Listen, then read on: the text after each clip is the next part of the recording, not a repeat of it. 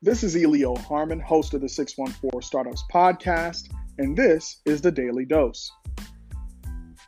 Nationwide is expanding its investment fund that targets high-growth startups building products, services, and technology that can benefit Nationwide customers. Nationwide's original $100 million fund drew interest from startups looking to partner with Nationwide not only for capital, but access to customers, expertise, and its Fortune 100 brand recognition.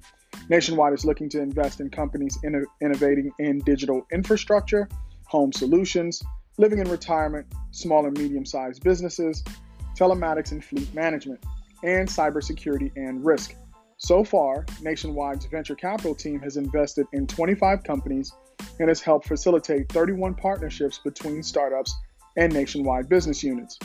What does this mean? Columbus has already established itself as an InsurTech startup hub with recent exits like Root Insurance and Bold Penguin.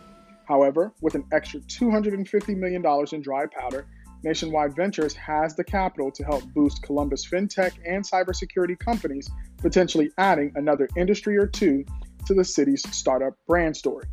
Thank you for joining us on another episode of The Daily Dose. You can subscribe to our podcast on Apple Podcasts, Spotify, Google Podcasts, or all major podcasting platforms. You can also keep up to date by signing up for our newsletter on our website, www.614startups.com. Until next time, peace.